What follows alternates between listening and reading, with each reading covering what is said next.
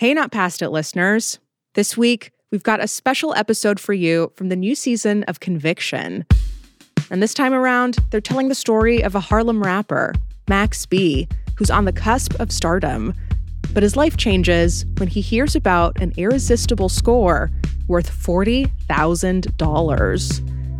Now, Max, like many other rappers of the time, wrote songs about a life of luxury that he didn't yet have, but was determined to get. Through Max B's story, Conviction examines the U S justice system and questions who the system works for and who it works against. All episodes are out now, so go take a listen if you haven't already. Not Past It will be back next week with a brand new episode. But until then, here's Conviction, Episode one, Who's forty grand Not Tempting To?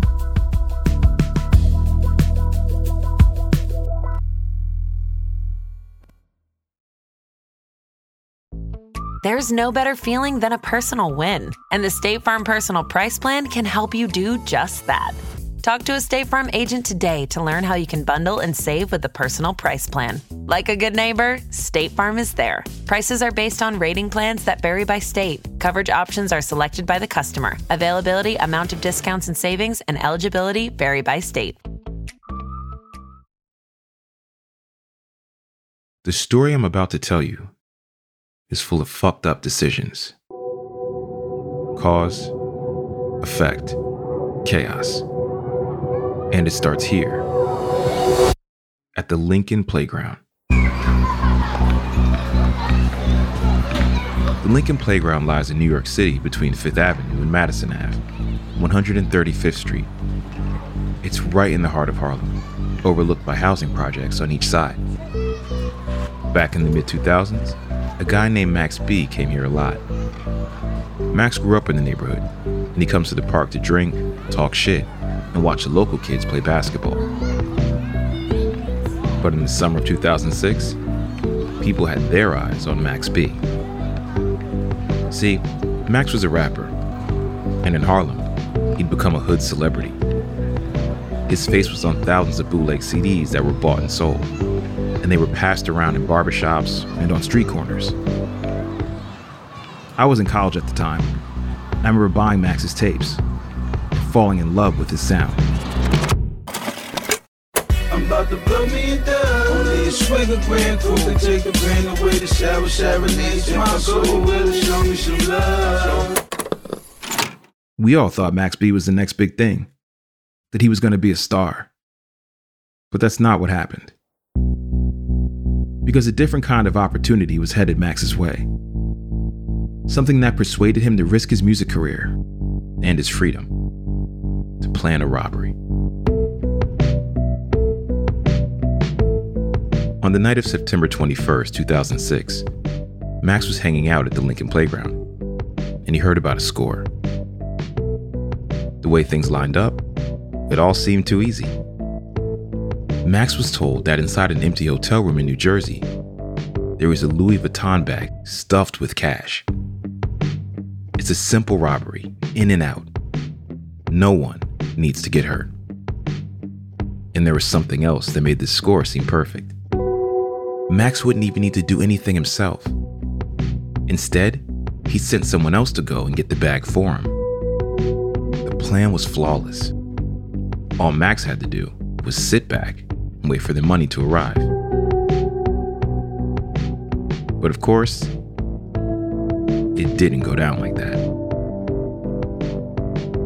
What did go down was a night of mayhem, and a plan that wasn't meant to turn violent got badly out of hand and left a man dead inside a New Jersey hotel room.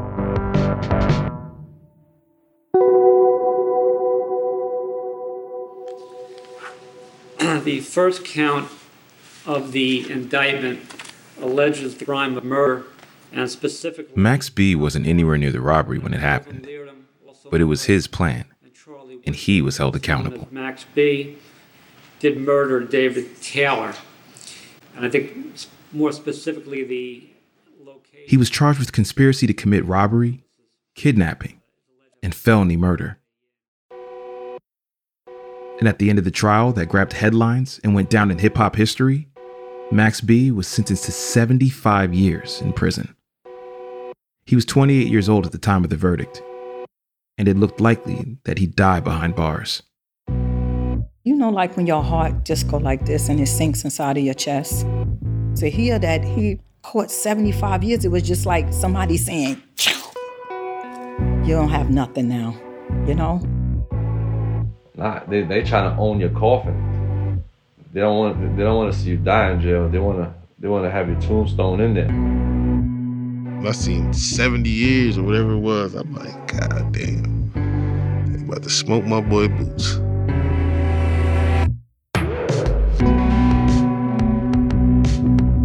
I remember this whole thing unfolding. I read about it online, talked about it in group chats, and dissected it with my friends. No one seemed to know how so much could go so wrong. I've been a hip-hop journalist for about ten years now, and in that time, I've thought about Max B's story a lot.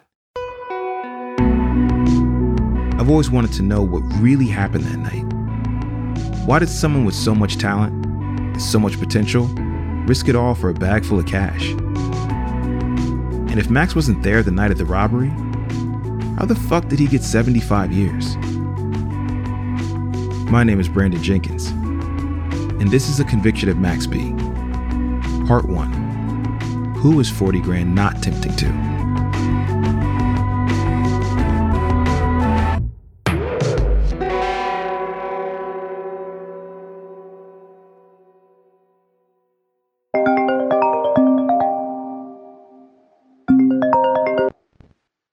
Yo. Hey, Charlie. What's up, Dave? How you doing, beloved? Hey. I'm this good. Is my producer, David Fox, good. Talking to Charlie Wingate. Also known as Max B, Max Bigavelli, Harlem bound, Harlem bred, born and raised through and through. Max is calling from Bayside State Prison in New Jersey. Good, man. Just came from the yard, getting that morning, that morning bar, you heard, getting the morning pull-ups in. This recording is from our first conversation with Max, and he took us back to the start. Before that Louis Vuitton bag stuffed with cash changed everything, to when he was a kid growing up in the Lincoln Projects. I grew up on uh, a real rough street. My block was rough. I grew up in that crack era, man, so I seen a lot. My mom was addicted to drugs. My dad was addicted to drugs. My aunt was addicted to drugs. Everybody that was raising me was addicted to drugs. So crack, coke, dope, violence, you know what I'm saying? There's no doubt Max came up hard, but he still talks about his childhood with fondness. As a kid, he loved comic books and superheroes. He loved music too, and sang in the local boys' choir. And when he got a little older, he started to develop other interests. I was just a typical young dude coming up, man. I like girls, I like going out, I like getting fly, I like smoking weed, chilling with my dudes and shit.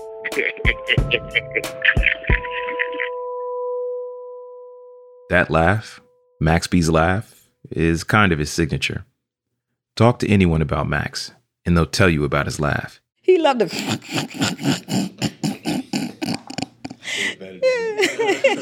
He just loves to laugh. Everything just made him laugh. He was just so full of laughter. This is Lisa Overton, Max's auntie. When he was growing up, Max's mother wasn't always around, so he and Lisa were close. She tried to look out for him. And Lisa remembers this conversation they had when he was a teenager.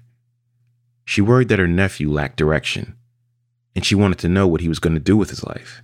We had a big round table, and we were all sitting there eating dinner.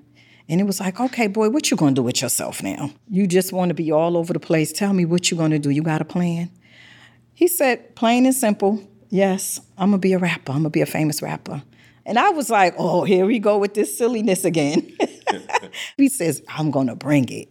I'm going to bring a new type of rap that is going to match the culture. And it was like, okay, if you say so, son. I mean. Did, did you think, did you take it seriously? No, not at all. I didn't. I didn't at all, because it's like, you know, your kids tell you one minute they want to be this and then they want to be that. Lisa was right. Max didn't go out in his teens and become a famous rapper. Instead, he started getting into trouble. when I got a little older, I started wilding a little bit. I was getting caught up. The guys I was with, you know, we was running around, robbing stores and shit, acting crazy.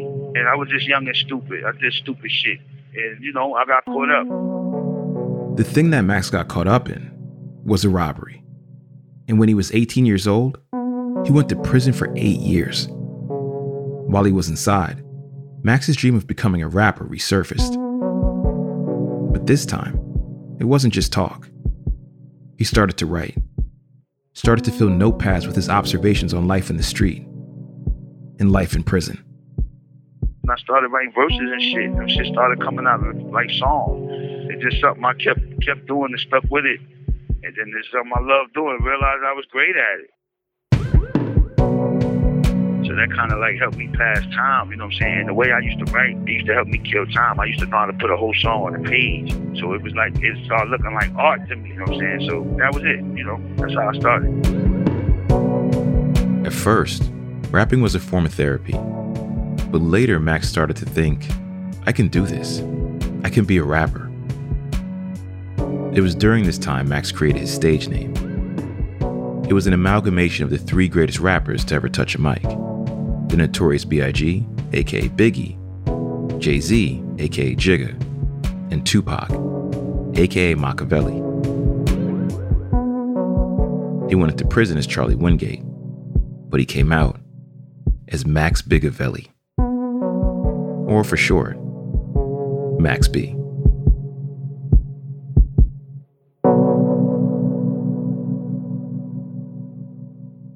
By the time he got out in two thousand five, Max had already missed a good chunk of his twenties, and he didn't want to miss any more. Hip-hop seemed like his best shot at making something of himself. But it wasn't going to be easy. Far from it. When I went home, I had the plan to get into the business. I didn't know anybody. I didn't have no connections.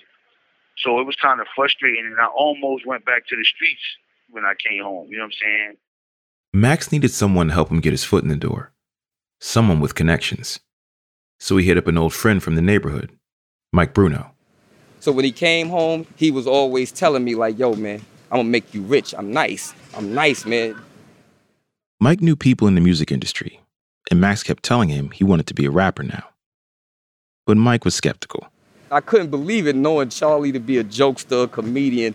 I couldn't really correlate the two being the same. You understand what I'm saying? So when Max was telling me that, I'm like, okay, okay, good. But, you know, I'm not brushing them off because that's my friend, but it just went through one ear and out the other.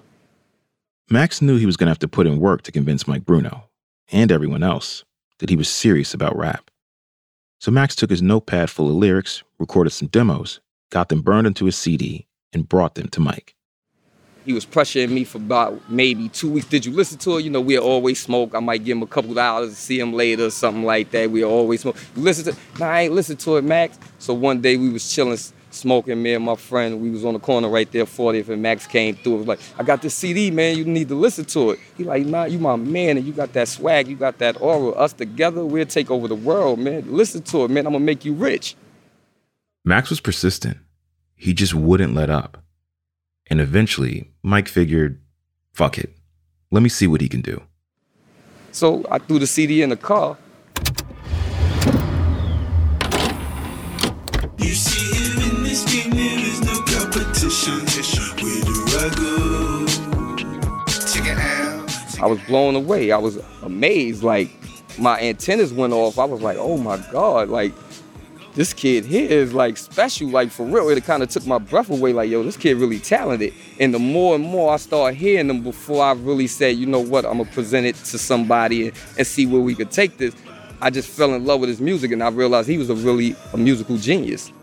Check it out, check it out, uh, hooks, rhymes, could write R and B, like he just was very talented.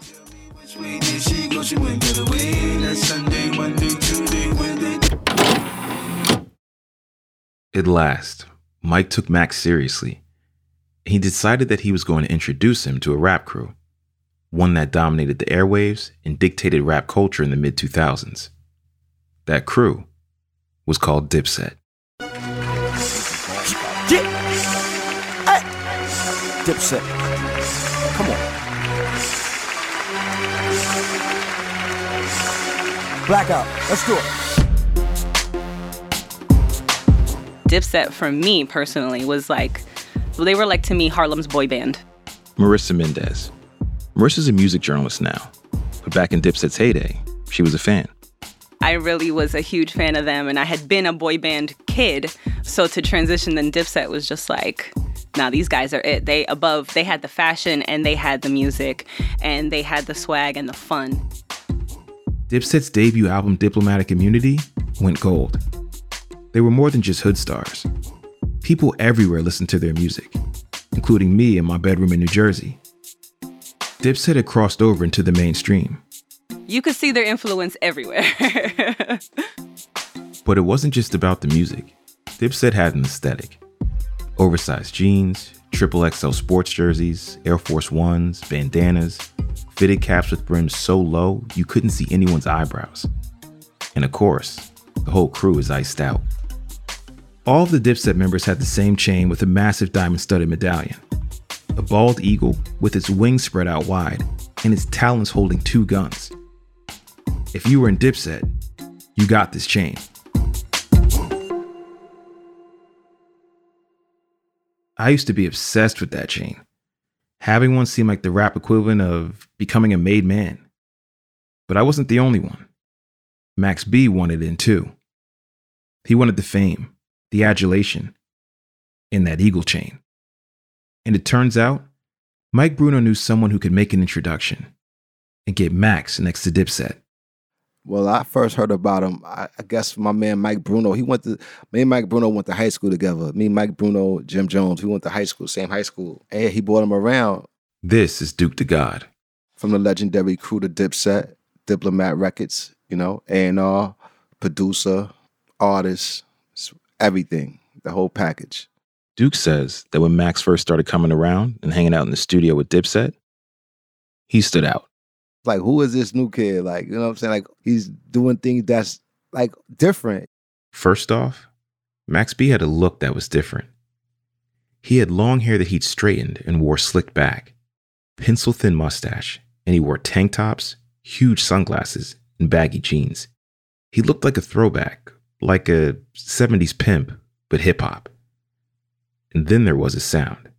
That was different, too. I don't trade it in. I just go and cop another truck. Cop a caddy, all black. twenty-four Max could rap, go bar for bar with anyone in Dipset. But when it came to the hooks, his voice would suddenly change. And those gravelly, punchy raps would vanish. And Max B would burst into song. You shit on me, I shit on you. You hit on me, I put my dick in you. Uh-huh. And I for now. The first time a bigger audience heard Max's unique sound was on a song called Baby Girl that dropped in July of two thousand five. Baby girl, you tryna be down with the dipshits. Yeah. Well then you gotta get your lips wet. What? Baby girl, we getting the big checks, straight pound sawed off, we spitting the big checks. Uh, the song was by Jim Jones, one of Dipset's key members. But Max stole the show when he delivered the chorus. Baby Girl was a big hit and got a lot of radio play that summer. Max was now a Dipset affiliate, and people were starting to pay attention. Nobody was singing on songs, you know what I'm saying? And and, and with the melodies and, and and and doing that, nobody was really moving like that. So it was just different, you know what I mean? You know, it was just some some diff- a different vibe. Like, like, what is this? You know what I'm saying? Duke's right. Back then, no one was singing, and definitely no one in Dipset. That would be Max's secret weapon, the thing that made his sound stand out. But not only was his singing different, the way Max sang was different too. Here's Marissa Mendez talking to my producer, Matt Nelson. Does does Max B sing in tune though? No, no, not really. And I think that's what made it dope, because how could this not be in tune, but yet sound so good, you know? And like, he had real hood dudes crooning these things that he's crooning, you know, and he was not a good, he wasn't great at it, but it just, I think it was that aura, the same way that it it shines in person, it shined on in music too. It was just something about it. A guy coming out of prison and trying to reinvent himself as a rapper is kind of a cliche, a hip hop trope. But for Max, it looked like it might actually happen. His sound wasn't for everyone, but it was unique. Max didn't sound like anyone else, and no one sounded anything like Max B. Marissa Mendez met Max not long after he started being featured on Dipset Records. The pair became friends. And Marissa explained that, as she got to know him, she saw how much Max was enjoying his second chance after getting out of prison. And he just was always in his own world. He would always have his shades on, and he was just always happy. And like, you could just tell this man was so happy to be there and so happy to be like living this new life that he had come into, and he was going to take everything, like take every moment for what it is and really like be in the moment and really live it up. And I can definitely say that Max did not miss a moment to live his life at all.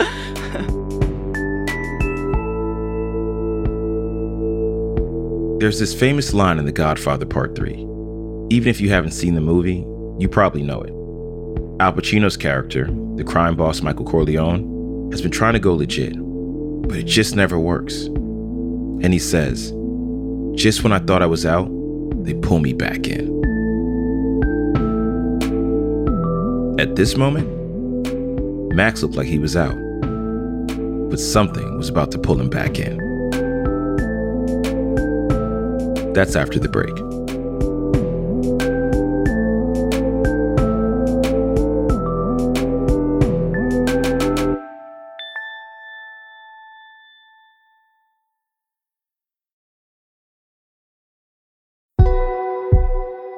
I want to tell you about how a Louis Vuitton bag stuffed with cash entered Max B's world and set in motion a freight train of fucked up decisions. Around early September of two thousand six, a guy named Alan Plowden gets into his brand new white Mercedes-Benz and points it north. Plowden has a long drive ahead of him. From his home in North Miami to New York City, it's about twenty hours. A ride that winds through eight states, over one thousand miles.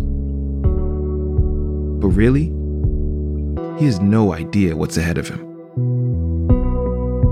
Alan Plowden is a con man. He runs a phony mortgage scam.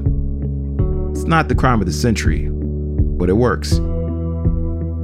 On the drive north, he picks up his partner, David Taylor. The plan is to get to New York, keep the con going, and have a little fun while they're at it. So they snake their way up the East Coast, until finally, the New York skyline rears up in front of them.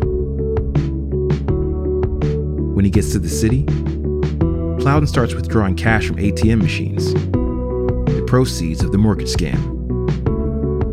He's got about forty grand on him. He stuffed it into his black Louis Vuitton bag, the bag that's at the center of this story. Then Plowden and Taylor buy a B M W, and they go to a body shop to get their cars tricked out. After that, they head to Harlem, and Alan Plowden goes to a Golden Crust, a chain of restaurants that serve Caribbean food. Across the street, Plowden sees a woman. Pay attention to her. She's going to be very important. This woman is waiting around, and she's alone. After he's done eating, Alan Plowden approaches her and introduces himself. Her name is Gina Conway. But here's the thing Plowden doesn't know. Gina Conway has a boyfriend. And his name is Max B. And Max is about to find out all about Alan Plowden and his bag full of money.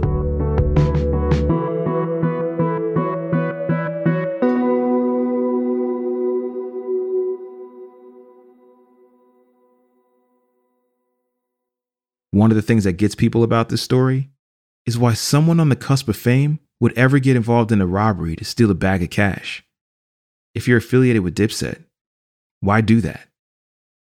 Well, the truth is, in the early part of his music career, it appears that the money wasn't rolling in for Max B. Back in the mid two thousands, the music industry was in a state of flux. C D sales were beginning to decline. People were just starting to put music on the internet.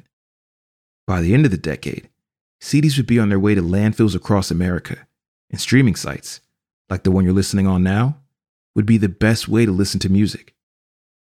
But when Max was getting started in two thousand five, New York had its own thing going on, its own scene that functioned on the margins of the industry. A space filled with samples that were never cleared, beats that were never licensed, a space that was entirely illegal.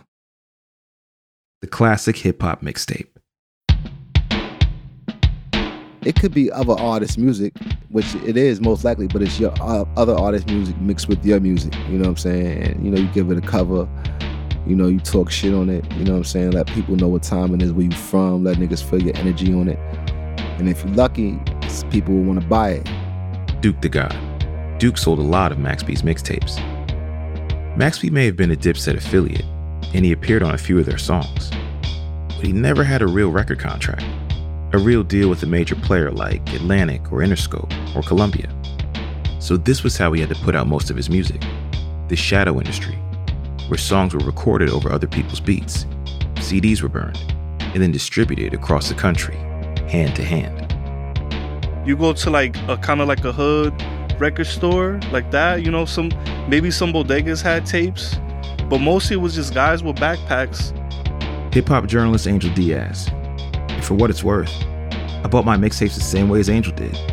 Two for five bucks out of some dude's backpack. And they would just, you know, walk around and go into like the barbershops. It was essentially the barbershops is where you was getting the mixtapes at during this time. Because guys would just have like backpacks full of like, they'll have that, they'll have like the, the Lox mixtapes, the Max B, the, the Jim Jones, all this shit. Um, and they'll have porns, right? And they'll have like, uh, they'll have uh, movies too and shit like that. Max originally started appearing on the mixtape scene as part of a group called Bird Gang, a group of Dipset-affiliated rappers and producers. In two thousand six, he dropped his debut mixtape, Million Dollar Baby. The cover art features Max with one hundred dollar bills cascading around him. He's wearing a diamond-studded chain and throwing up a gang sign. Money and bling was a reoccurring motif on the record. Song titles included Getting This Money, Gotta Love the Way We Floss, and the title track, Million Dollar Baby. It's the million dollar baby. I'm diamond in the dirt and they ain't been found. It's the million dollar baby. You gon' love Max B when you hear that sound. And I got a lot of niggas. But the trouble was, even though Max was rapping about money, that didn't mean he was making any. Because that was the thing with mixtapes. They can make you hot, but they won't make you rich. The reason was simple. The people who made money off the tapes weren't the ones who made the tapes. It was whoever sold them. Do you, but do you divide the, the money you get with the artist, or you basically nah, you just keep nah, it? Nah, I don't, nah. My producer, Matt Nelson, with Duke the God. It wasn't about us making revenue and me having to pay the artists for the mixtape. I don't, I, that was, that would have been crazy. So for every five dollars that a fan shelled out for a copy of the latest Max B tape, guys like Duke would pocket the cash. Max wouldn't get a cent. That's just the way it was.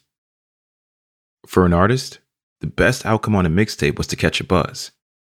And then if you were lucky, you could convert that buzz into cash by playing shows, being featured on another artist's record, or maybe even getting a deal with a major label.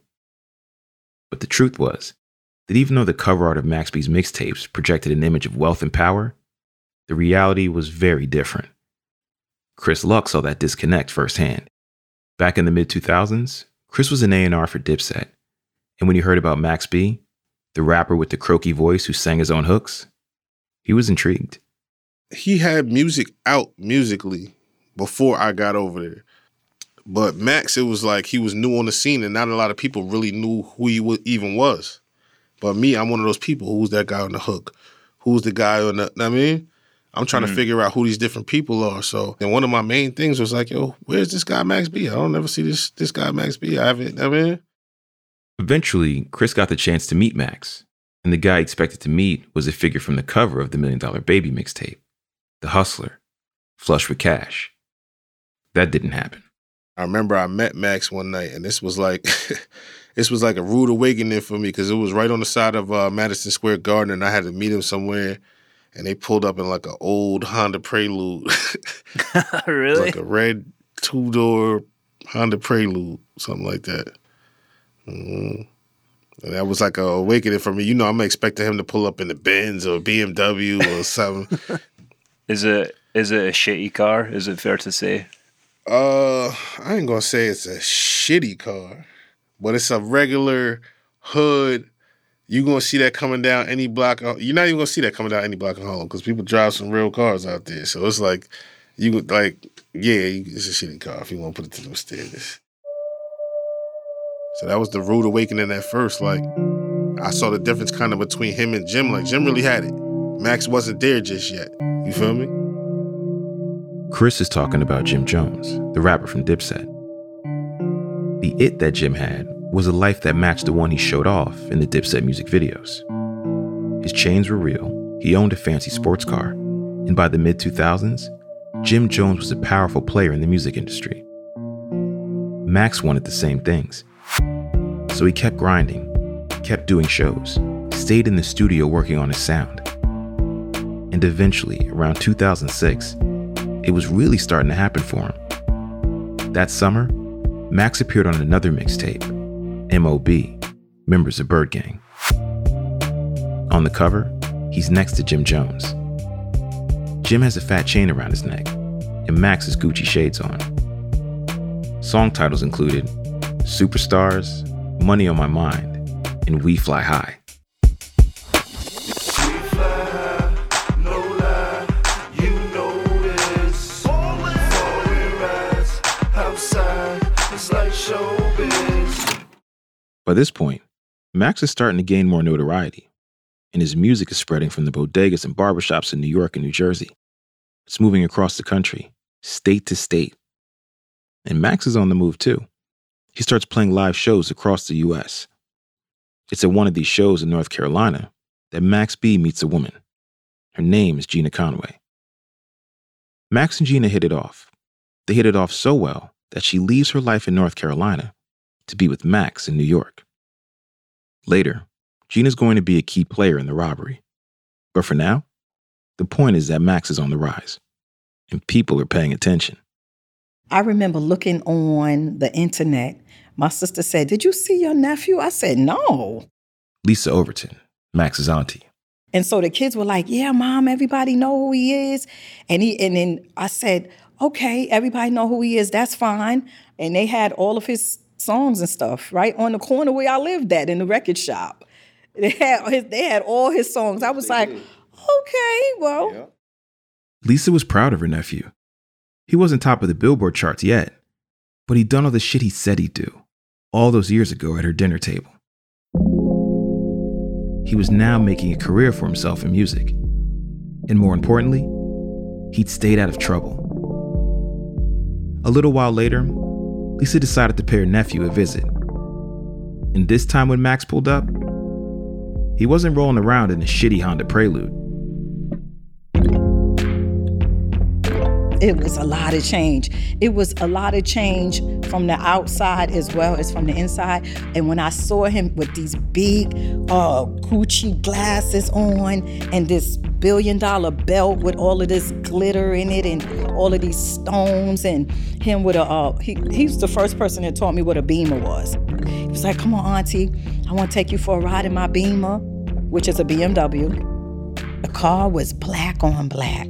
It was like the Knight Rider. And when you got in, it lit up and it had all the functions to it. And nobody had a car like that. So it was like, "Ooh, look at my nephew." Everything, the lighting, um, he had the panel where it had all kind of buttons and a screen, you know, stuff that we never seen before. And so he had everything inside of this car. And I was excited for him, you know. I was happy that he was happy. Lisa had watched Max grow up, watched him fuck up too, go away for eight years for robbery when he was just a kid. So this was a big moment.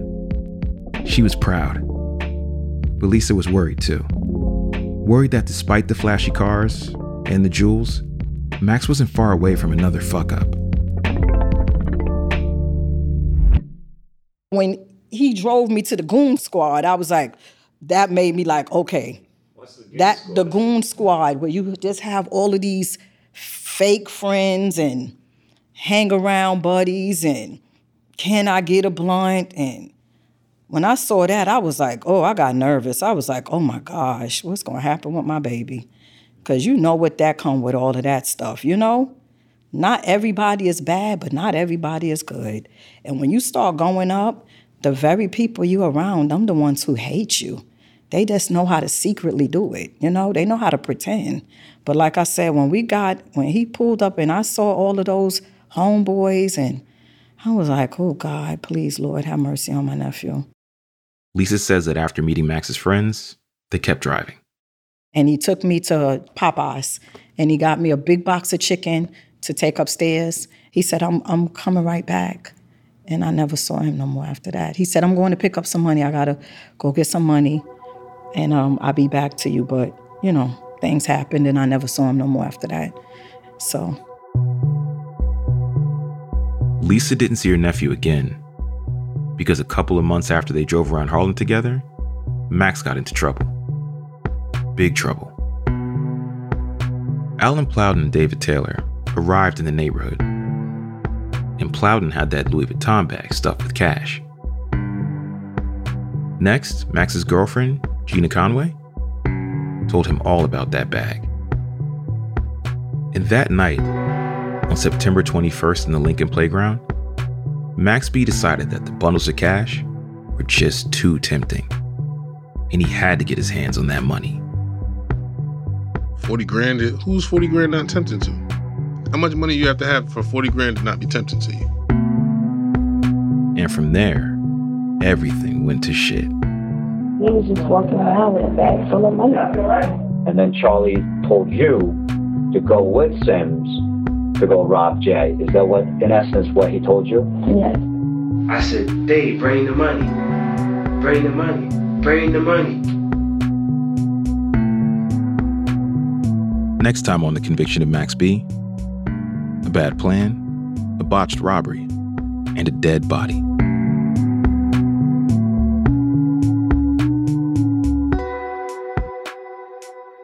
The Conviction of Max B is a Spotify original podcast and Gimlet production. This episode is produced by Heather Rogers and Matthew Nelson. Our producers are Aaliyah Yates, David Fox, Chris Neary, Anna Chin, and Matilde Urfolino. Our supervising producer is Matthew Nelson. Our editor is Brendan Klinkenberg. Additional editing by Caitlin Kinney. Additional reporting and editing by Elias Light. Fact-checking by Nicole Pasulka. Original music, scoring, sound design, and mixing by Catherine Anderson. Additional engineering and original music by Lonnie Rowe. Music supervision by Liz Fulton. Special thanks to Meg Driscoll. All of the episodes of this season of Conviction are available now. You'll find the next episode on the Conviction show page. Hit follow so you don't miss any bonus content. My name is Brandon Jenkins. I'll see you next episode.